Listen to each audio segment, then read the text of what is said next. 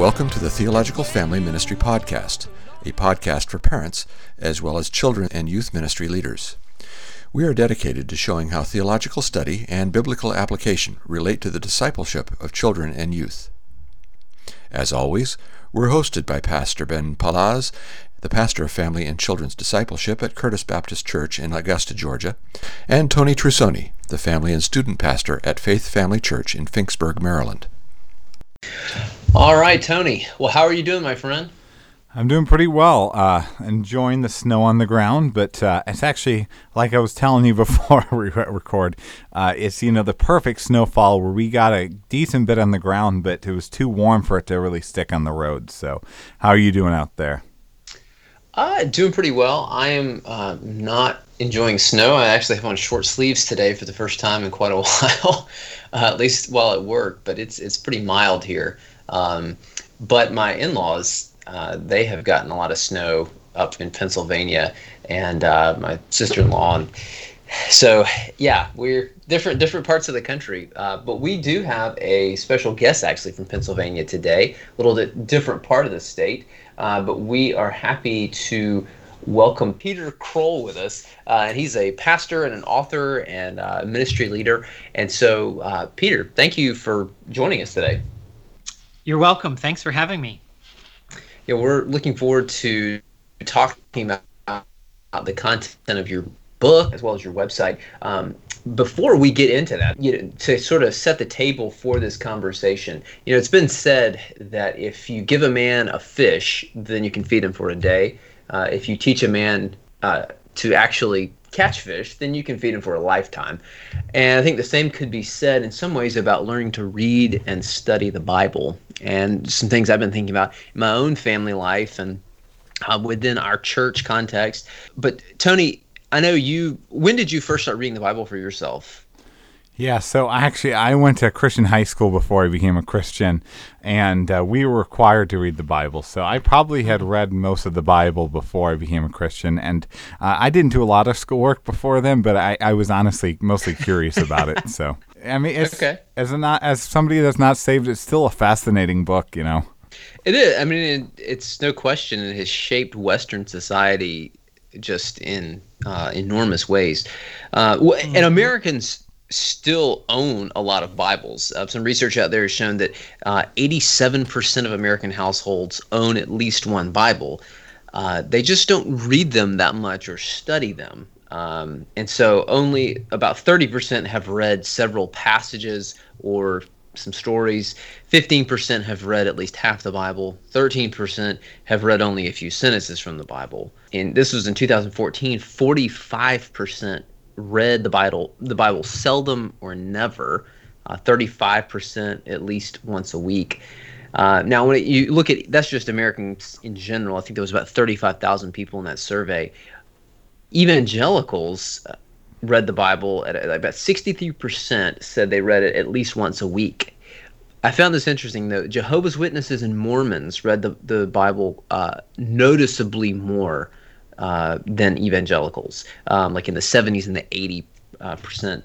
Hmm. But uh, th- those are some fascinating, it's a fascinating look at yeah. our culture's familiarity with the Bible. We we a lot of people have respect for the Bible, at least to some extent, but they're not engaging with it.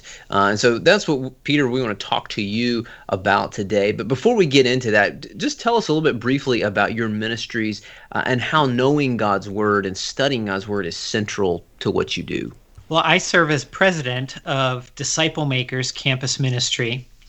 So we're ministering to students on, on secular campuses across Pennsylvania. And uh, our our vision is to raise up effective disciple making disciples of Jesus Christ from among these students.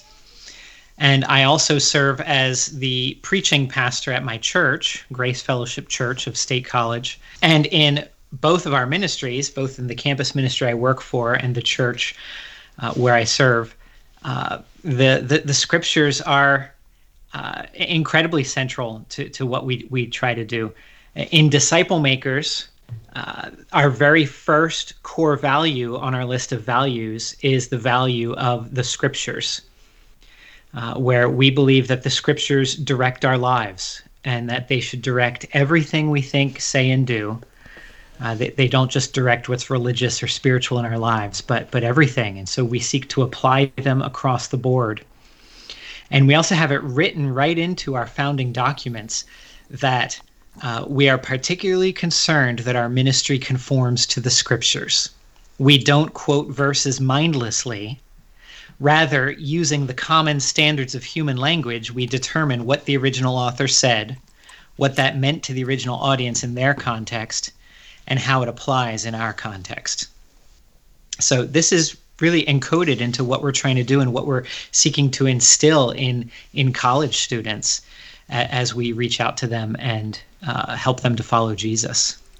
That's awesome. That's yeah, that's excellent. Yeah, I, I imagine that is such a crucial role, especially with, I know among a lot of young people, there's been the rise of what's now called progressive Christianity, which is just theological mm. liberalism repackaged. Uh, right. Why is studying and knowing the Bible such a big emphasis for you, and why is it important for young people? It's such a, an emphasis because the you know even with these new repackagings of old ideas, uh, we we actually need to go back to the even older ideas. That as we go back to the basics and we we find in the scripture God Himself revealed in the person of Jesus Christ, uh, that is just critical to help everybody make sense of what's going on uh, all around us. So I think of of Second Peter chapter one, especially where where Peter is is telling the story about when he was on the Mount of Transfiguration and he was an eyewitness of the glory of the Lord Jesus when he got a glimpse of it for those moments. And uh, what what he he says to his his readers is really striking. After describing that glory, says, "We ourselves heard this voice." born from the heaven we were with him on the holy mountain in, in 2 peter 1.19 he says here's his conclusion and we have the prophetic word more fully confirmed to which you will do well to pay attention as to a lamp shining in a dark place until the day dawns and the morning star rises in your hearts and so it's really striking that here's peter and he says we saw Jesus, we we handled him, we we heard the voice from heaven, we saw the glory, but you know what? You have something that you do well to to pay attention to. You have something that's even more fully confirmed than what we saw on the mountain. And the written scriptures, the prophetic word is your anchor. It is your lamp shining in a dark place. And that is what leads us to God and helps us to know Him. And so that just makes it uh, really critical for us to constantly go back to the scriptures. Young people need an anchor of truth by which to understand their world.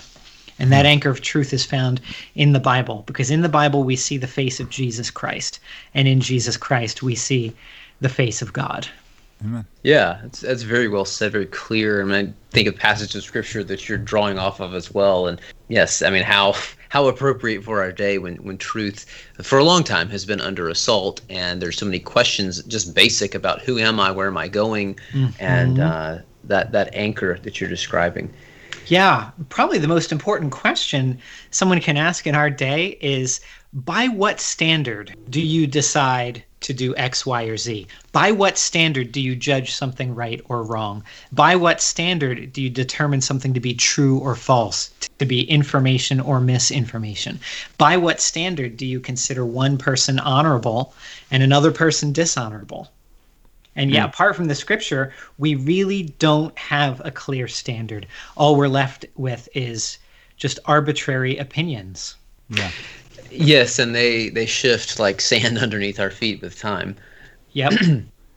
yeah, I, that's so, I think that's interesting, by the way, you bringing that up, because uh, actually, with uh, I work with a lot of teens in our, our, church, and we've talked some about ethics, and I actually explained some of Kantian categorical imperatives and how that's influenced a lot of ethics in our world today. And I agree. I mean, with that, you know, you uh, so many young people ask, you know, what's the basis? And I think with the world's philosophy of you know what is right and wrong, uh, there is nothing concrete, and when there's nothing concrete, there has to be a, a constant shifting in a way mm-hmm. that, that's not sustainable. Mm-hmm.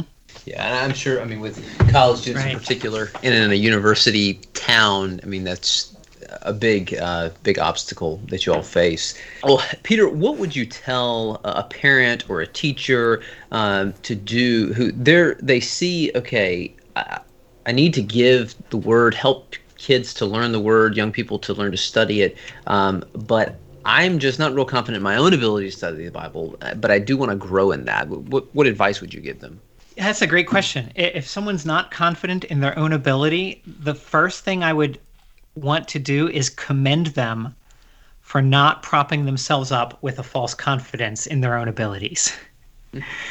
because we we should never be confident in our own abilities. Uh, we ought to be confident in the Spirit of the Lord Jesus, who's been given to us and who inspired the Scripture. And so, I would I would want to remind parents and teachers that what they can have full confidence in is in God's word to be at work. And so sometimes we need to perhaps not worry so much about our own abilities or our our lack of confidence, though it's to be celebrated if, if we will look elsewhere for our confidence, such as in, in Joshua 1, where the Lord tells Joshua, Be strong and very courageous. This book of the law shall not depart from your mouth.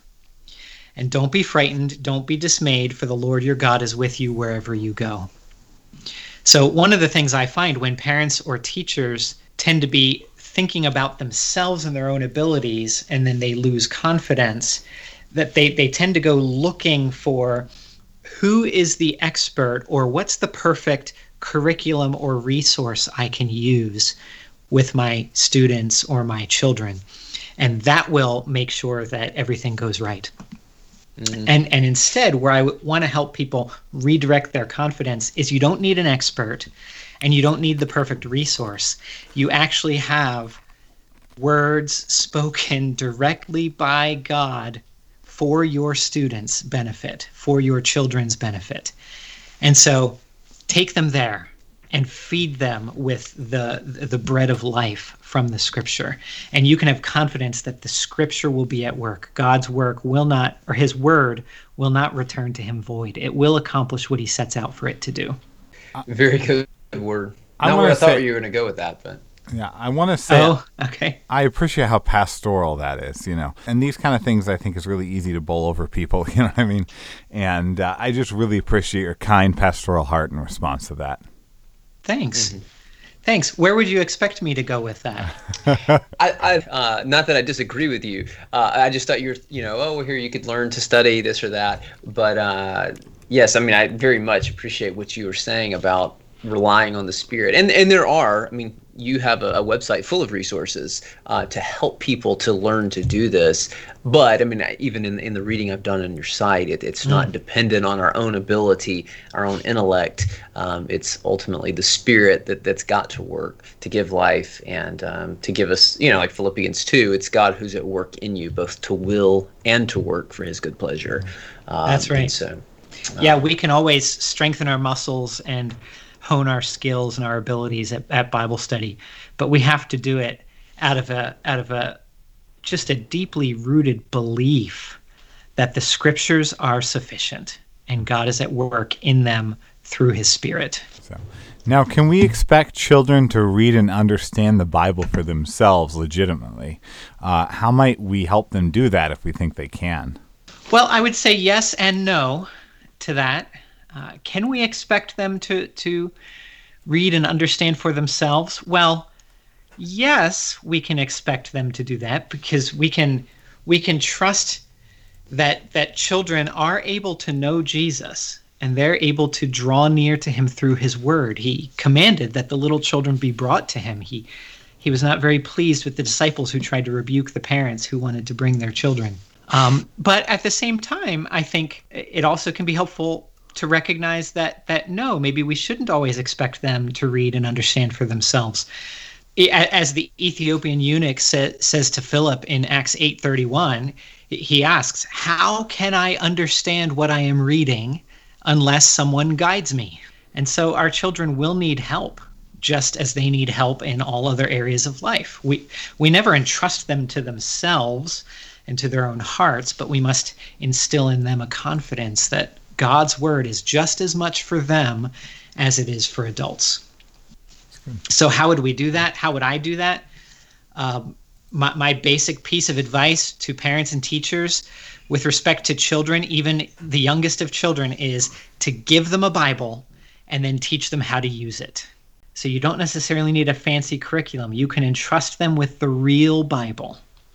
And children's Bibles can be helpful. I, I really enjoy reading children's Bibles out loud to my, my children uh, when they're young. Um, but especially, we want to entrust them with a, a real translation of the Bible. We should read it out loud together as families. We can help to instill in our children a habit of reading it personally. And with my kids, uh, even when they were young, before they could read, we started doing that just with audio Bibles, where they would listen to it and draw pictures. And as we give them a Bible and we teach them to use it, we're teaching them basic skills in how to read, how to understand literature, and how to think critically uh, about an argument, about a, a, narrative, about poetry, about those kinds of things. And so as we do that, we can even talk them through the uncomfortable parts. I think it's important for children to to know that we're not embarrassed by the parts of the Bible that are about uh, marital sexuality yeah. or about righteous violence or about countercultural values, things that our, our culture deems unacceptable. And we're not embarrassed by that, but that these things are, are from God for our edification.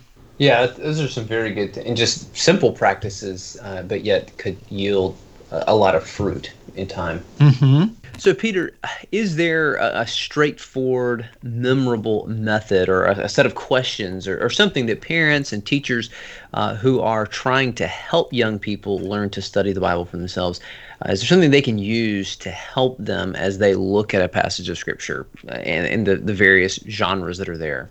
Absolutely. What I prefer to, to teach folks is called the OIA method uh, and the OIA stands for observe, interpret, and apply. It's easy to remember the three letters, the three words. Um, it simply refers to when we observe, we're trying to figure out what does it say. When we interpret, we try to figure out what does it mean. And when we apply, we try to figure out how should I change. And so it's pretty straightforward. It's memorable.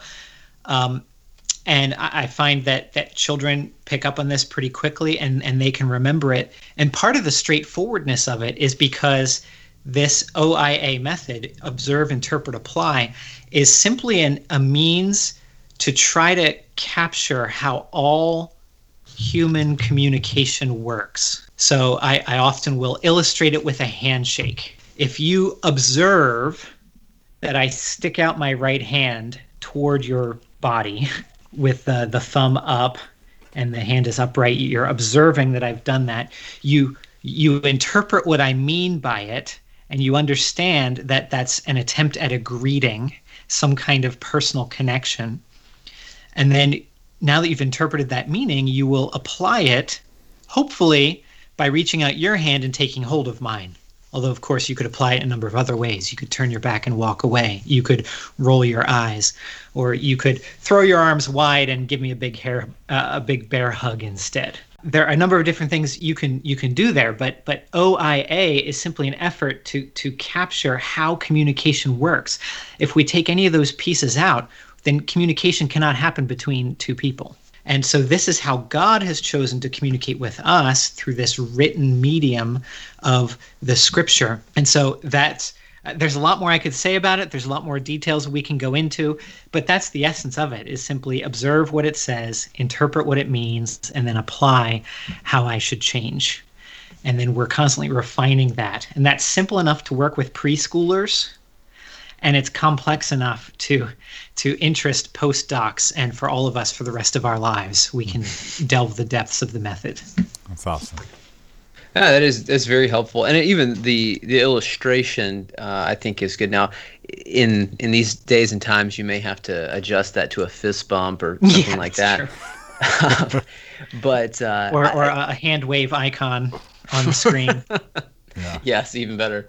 Um, but just having that simple set, and I think it, it is simple enough, even before someone's uh, able to read, being able to to coach them to to do those kinds of things with a text, even as you read it to them. Yeah, absolutely.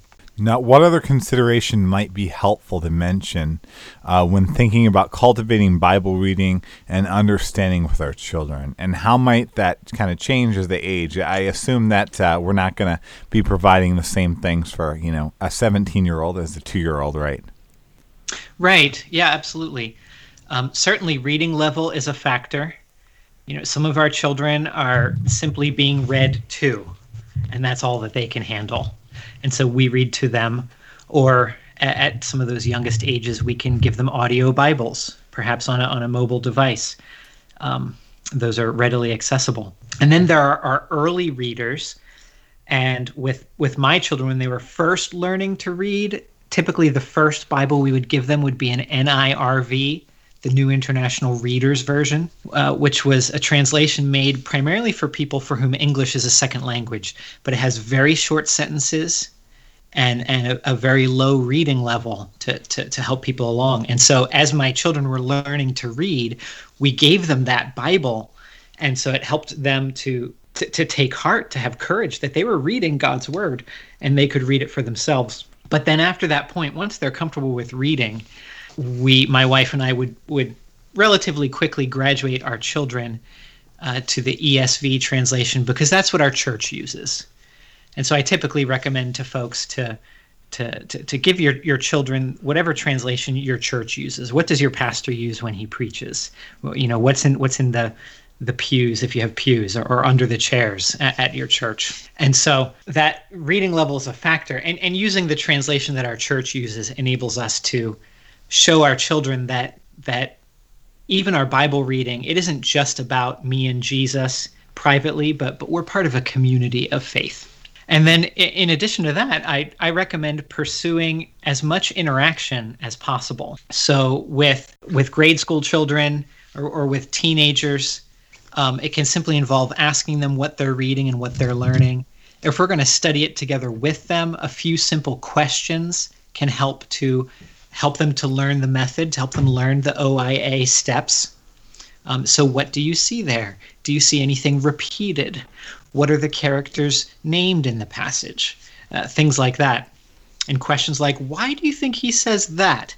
Why do these characters in here interact in this way and not in the way that maybe you and I would have done it? And so we can ask some what questions and some why questions and help them process that.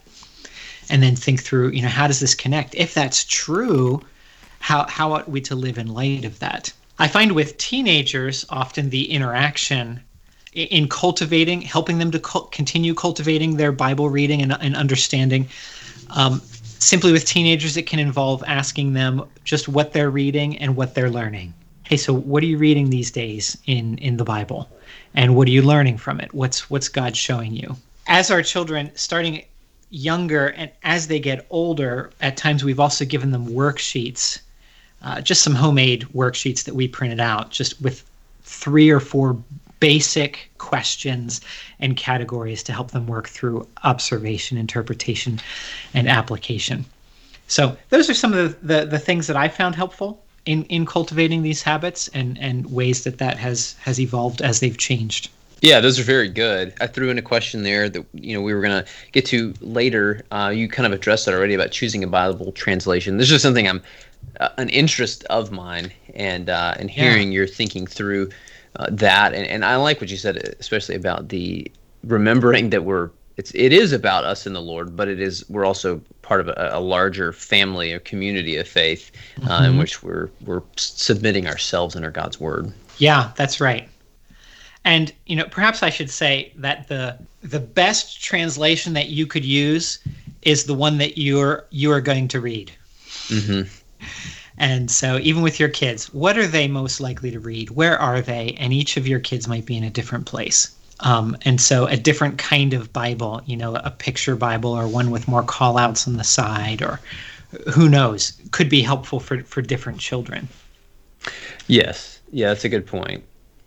But as, as far as the specific translation, we've we've really tried to shepherd our family along the using the same translation our church uses so that they can more easily connect with with their friends and others at church as well and they can follow yeah. along with the sermon on sundays mm-hmm. and we just buy i guess we haven't had to do this recently but when they were younger we would buy pew bibles by the case Nice. So that we could just keep giving them to them because you know they just get beat up by these kids. Uh-huh. They get dropped. They get rained on, they get left behind in the snow, you know. And so the Bible runs out, and then we've got a box filled of them. We give them a new one, and then it always feels fresh and, and exciting.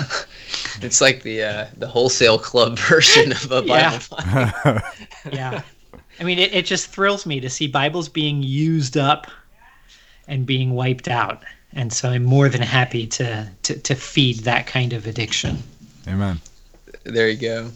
Well, so uh, can we? You you mentioned this earlier, um, but I mean, is it something to expect that we can read the actual Bible, not just a story Bible, to to small children and expect them to benefit from that? And, and if so, I mean, you, have mentioned a couple things like uh, audio Bibles, but I mean, what what what else could that look like for even young children?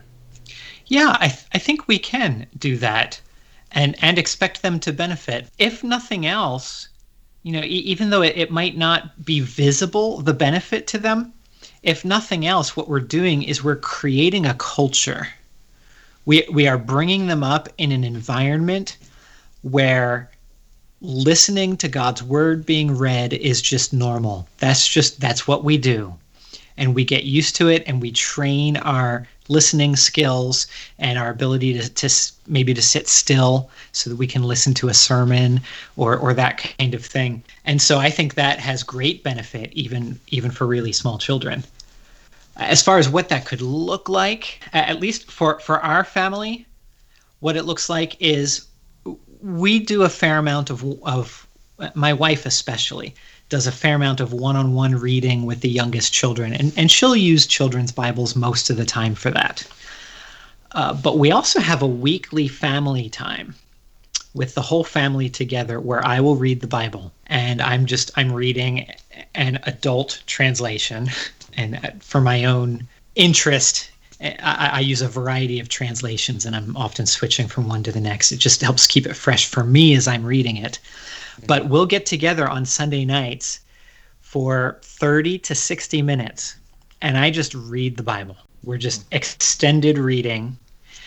Um, I don't use a pre-packaged set of devotions. We we just read it together, and all of the children are allowed to play quietly while they do it. They can get whatever they want to have. The only rules are that we all have to be in the living room together, and they're not allowed to use any electronic devices. Uh, it has to be quiet you know no no noise making toys or anything and so some of them will will bring their bin of legos and they'll build build legos others will do blocks or matchbox cars or they'll just sit and draw pictures you know whatever they want to do so that that way they don't just have to sit still and do nothing but listen to the bible because that gets really hard and, and old very quickly for them mm-hmm. but so they can play and be about the room and i just will read for maybe 45 minutes and we read the entire Bible that way over the, you know, once a week over the course of five years. It only took us about five years to read the whole thing. And so even the youngest, even the preschoolers, the, the two and three year old was there for that. I just a few weeks ago, I, I started doing that for the second time because we completed that about a year ago. And then I, I took a break uh, to do some more specific instruction with the children in that time. But now we're back to Bible reading. So we just started Genesis. We're about to finish Genesis, Lord willing, this this coming week. And so as we go, the children are allowed to interrupt me at any time to ask a question. So what does that mean? What's that word? Why did they do that?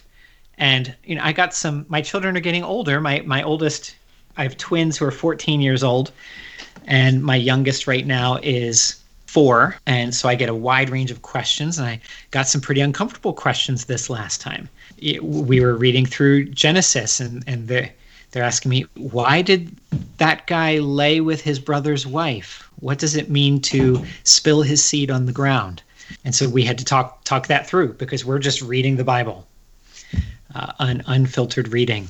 And so I have to do it in a child appropriate way, but I find it important to let them know that we're not embarrassed by this and God created sexuality to be good, even though we twist and abuse it in so many terrible ways. And the Bible gives us examples of that. I'm, I'm sure Dinah will be an interesting time when you get to that point. Yes. Uh, well, we're, we're into Joseph, so we, Okay. we already covered covered Dinah, and and that came up. Yep. All right. Are there any practices that you found helpful in encouraging Bible reading habits uh, for for kids, uh, whether in readers or even really with pre-readers? Yeah, the most helpful practice has been uh, we found to make it a part of the daily routine. So uh, it, it helps that we homeschool our children. And so each of our children have daily checklists for all the work that they need to do. And their Bible reading goes right on the checklist. So it's right there next to their math homework and their reading assignment. And you know all the schoolwork they're doing there's there's bible time. And so they they do that and they consider it as as a part of school. And so they're just getting used to doing that in on a, a daily routine. And as i mentioned earlier with our preschoolers and, and pre-readers we set them up with audio bibles and they're usually delighted to be able to have a have a, a mobile device and be able to use it and find the right track and, and play it uh, which which makes it very interesting to them and something that they desire to do and we'll we'll give them just paper and and coloring utensils, coloring colored pencils or, or crayons or something, and they can draw a picture while they're listening to it. And we just ask them to to draw a picture about what they're hearing, so that they're not zoning out, but they're actually processing and comprehending what they listen to and, and drawing something connected to it. In addition to that, with um, groups that we participate in at our church and even classes that I teach. I, I teach a middle school Sunday school class, and I, I give the kids homework for Sunday school. They have about 30 minutes of homework where they have to do some Bible study, and they have to they have to do it and prepare it and come because I start the next class by going around the room and asking them what they came up with. And they don't like the peer pressure of having to admit in front of their friends they didn't do the homework. so um, so our, our kids are participating in that and so they have will put that on their their school list to do sunday school homework or youth group bible study homework uh, so my teenagers have about 60 minutes of homework they have to do per week on average to prepare for their youth group bible study so we do as much as we can to encourage that and uh, to, to see that in our in our church setting so that we're actually expecting uh, more of the children. We're making the most of these teaching opportunities in groups where we're giving children and parents even something to practice during the week. And then it's not exclusively up to the teacher or the time in class to propel to propel the momentum. By the way, uh, one follow up on the um, uh, on that question. You do mention like you know the devices uh, for audio Bible for younger kids, and, and this is actually even just uh, in, in my family interest. You know, do you do that with? Uh, I mean, do you get like a kid's tablet? I know that there are those available, or how have you done that? I mean, uh, I don't think. Um, I imagine you're not talking about giving somebody an iPhone uh, at four to figure out what they're going to do. You know. Well, it, it, it is iPhone an iPhone, but it's an old one Okay. and it's not connected to the internet. And, you know, we've locked down parental controls on it and we've disabled the Wi-Fi. And we don't give them password to the the password to the Wi-Fi network. And so we have on it just a few things. And we're also not handing it to them and having them walk away. That's good. But they're sitting at the kitchen table while we're all about there and th- so they're they're being observed. So so if they're screwing around on the phone, we can quickly correct them and say, Okay. "No, we're here for for Bible time." no, that's good to know. And, And we can I even play it and put the screen lock on, and then they can just sort of play and pause if they want. Yeah. No, I, I think that's a great idea. I just uh, I'm legitimately curious on the dynamics of that because you know I, I do know young people and smart devices sometimes doesn't Yep. go well. Yep. Oh, absolutely. We we take great care to to do as much as we can to protect them, while which buys us the time to try to shepherd their hearts further, so that Lord willing, one day they don't need all the physical Yeah. protection because we want them to have hearts that are repulsed by immorality. Yeah. Peter, I mean, this has been uh, excellent so far. With all this, I mean, someone listening, I could see them saying, you know, you guys sounds like you just read the Bible all the time. You read the whole Bible as a family. you know, uh, I mean, is that just is that the case, or if not, I mean, do you, are there other things that you do, and, and how do you, you you have other things going on in life? How do you carve out a time to make this a priority and a reality in your home, both the individual study of the Bible, but also the, that time together uh, in the midst of you know, I mean, I, have seen on your website. I think you have six kids. Is that correct? Yes, we have six, with uh, seventh on the way, Lord willing. Okay, so I mean that that's a busy home. Um, mm-hmm. So how how does that work out in practice? Well, I'm curious, Ben, as to what you would say if I were to tell you that yes, that's all we do is read the Bible. I would say that you are uh, you know, God's word gives us hope and encouragement. I would say also, you know, God, God gives us other responsibilities, and I would just, I would want to know how how that was. Uh, you were able to keep your your children's attention for for that long but because uh, i mean we try to make bible reading a priority in our home as well um, but i know taking into consideration development level and where they're at spiritually and all those kinds of things and i've, I've seen your website you talked about coaching baseball some of those kinds of things and so uh, just how, how do you carve out that time in the midst of, of a busy family life. Yes, I was just curious how you would respond to that. But but yes, we we do all kinds of worldly things like play baseball and go sledding and watch movies and uh, play board games and do we do science and math and history and all those other things. But to to prioritize Bible reading, I guess we've thought of it in in two ways. We thought of what kind of daily routine do we want to instill in our kids, and then what sort of weekly routine do we want to instill. And that's been helped me to to think of those things, which has freed me from feeling too guilty if I'm not doing certain things every day. So, for example, with the daily routine, as I mentioned earlier, uh, they all have Bible reading on their list of chores and responsibilities for every day. And uh, for some, that might only be 10 minutes. And for the older children, it's more like 30 minutes each day. And they can draw pictures, they can take some notes, they can fill out their worksheets for their for their Sunday school homework or, or whatever it is. But we're, we're just building that habit for them. And so that's it for just that portion of the day. And then as a family, we don't actually read the Bible together every day. And, and that was very freeing for me to, uh, when I made that decision a number of years back. When our kids were young, we tried to do daily family devotions. And um, our kids just didn't enjoy it very much and we could have done more things to help them enjoy it of course and and their enjoyment is not the highest value either i'm not trying to say that mm-hmm. but it mm-hmm. was just very hard pushing uphill and for me personally to lead it was very hard and it was like like pushing a rock uphill and so that was when i decided instead of doing this every day we're just going to carve out one hour each week and we're going to do this for a more extended time and that was when we in thinking creatively, we came up with that idea of we'll have our family Bible reading time and everybody's in the living room together and doing whatever you want to do as long as it's quiet and it's not electronic and that sort of thing. And that actually has been something that that we've really looked forward to. I look forward to it very much. It just suits my personality. I would much rather sit there and read and just field what questions they have rather than working through a, a set of of pre-scripted devotions or, or that kind of thing. Mm-hmm. And it also gives us all kinds of opportunity then to revisit those scriptures when stuff happens during the week. Hey, do you remember that thing we read about? How does is that going to help us to process through this argument that you're having with your sister?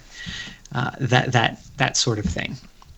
And so to make time to do that on a weekly basis, to to have that hour, and sometimes it, it's only 30 minutes uh, we we actually had to stop attending an excellent Bible club for our kids that, that they were attending.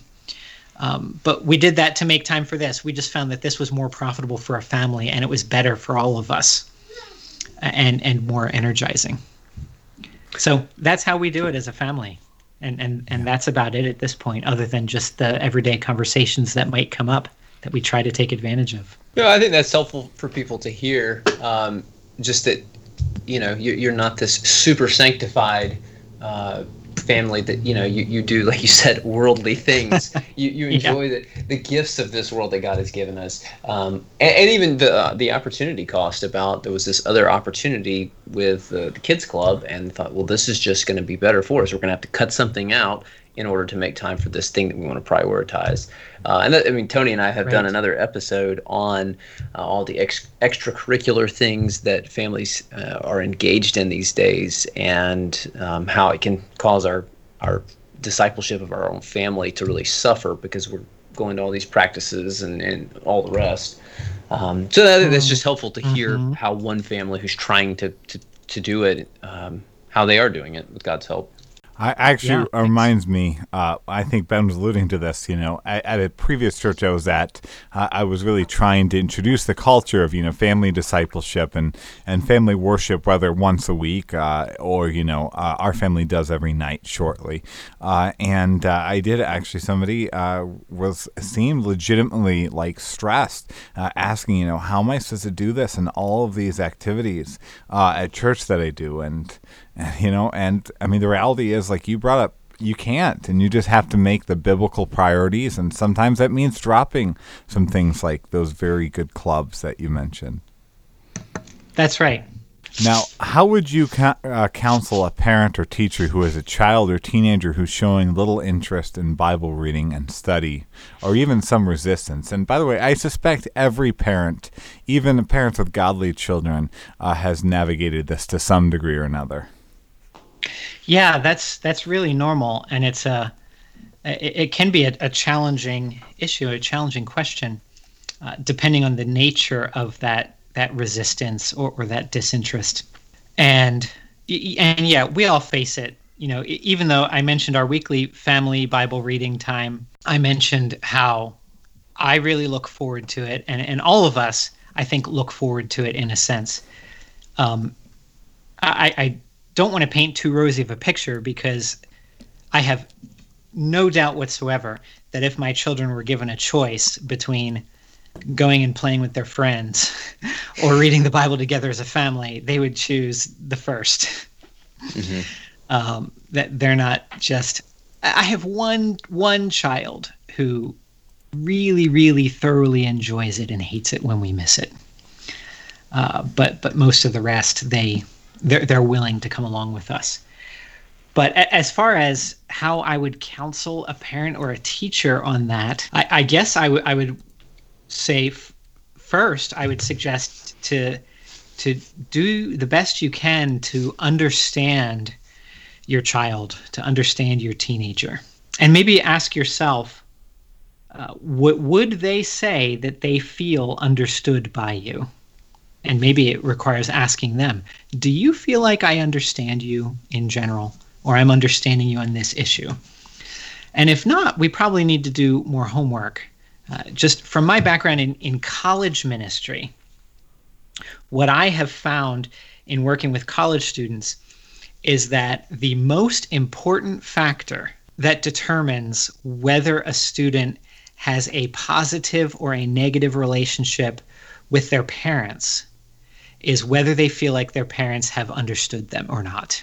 And so I'm constantly advising folks who are, are facing rebellious or resistant teenagers. That, that's my go to question. Do you think they feel like you understand them?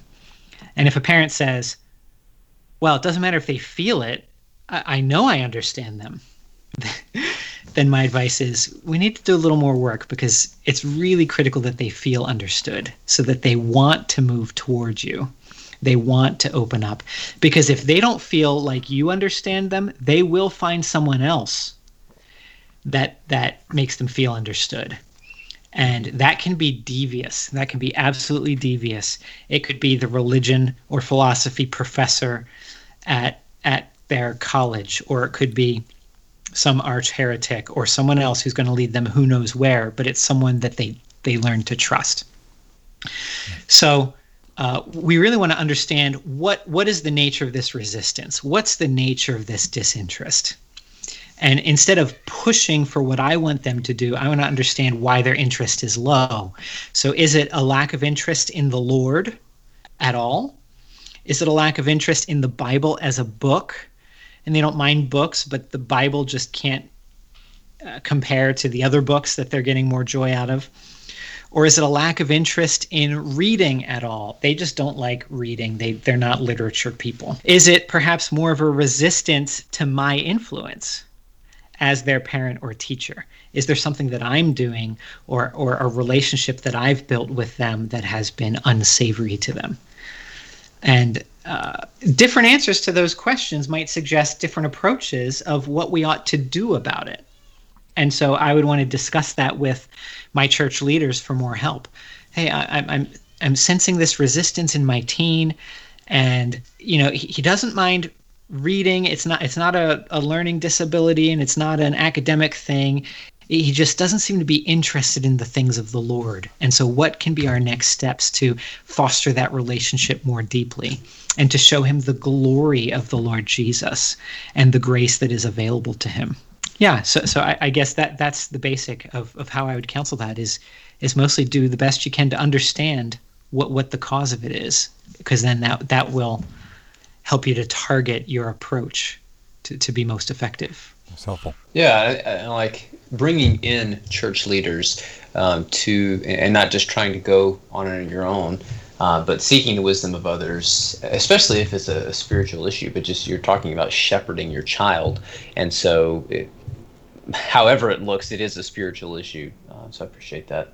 Well, Peter, uh, if this has been an excellent conversation, it's been encouraging to me, and uh, I, I, found your website actually by I was teaching through the book of Isaiah right now, and I was looking for a list of, of how many quotations of, of Isaiah uh-huh. appear in the New Testament, and okay. Uh, you have a, a page full of resources with things like that. And uh, and I started looking through. I thought, oh, this is good stuff. Um, and so, Thanks. yes, I mean, it's been a beneficial to me in the, the few weeks that I've uh, have come across it. Um, but if listeners want to find out more of those resources for learning how to study and know the Bible for themselves, but also for helping others to do the same thing, where can they go? They could go to my website at knowableword.com that's knowable as in you can know it. Uh, knowableword.com. Uh, that's also the name of my book is Knowable Word, uh, helping ordinary people learn to study the Bible. And so that's my passion. My vision is to help ordinary Christians uh, gain the confidence that they can just open their Bibles and understand it and teach it to others. On the website, there's a whole section about resources for helping children to to read and study the Bible. Yeah, and just uh, to to reiterate, it would be worth your time to check it out, whether for your own personal study or for helping as you try to disciple others. Um, so please check that out, and you can see his book. I'm sure your book's available on Amazon and most other places that you can buy yes. books online. Okay. All right. Well, Peter, thank you again for the time, brother, uh, for sharing your wisdom with us, and uh, hope this has been beneficial to you who hear. So thank you. Thanks for having me. It's been a privilege. Thank you for joining us for this episode of the Theological Family Ministry Podcast. If you have enjoyed this episode, please give us a review on iTunes and share the podcast with your friends on social media.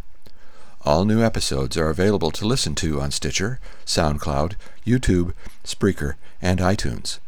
We hope you have a great week and join us again every first and third Thursday.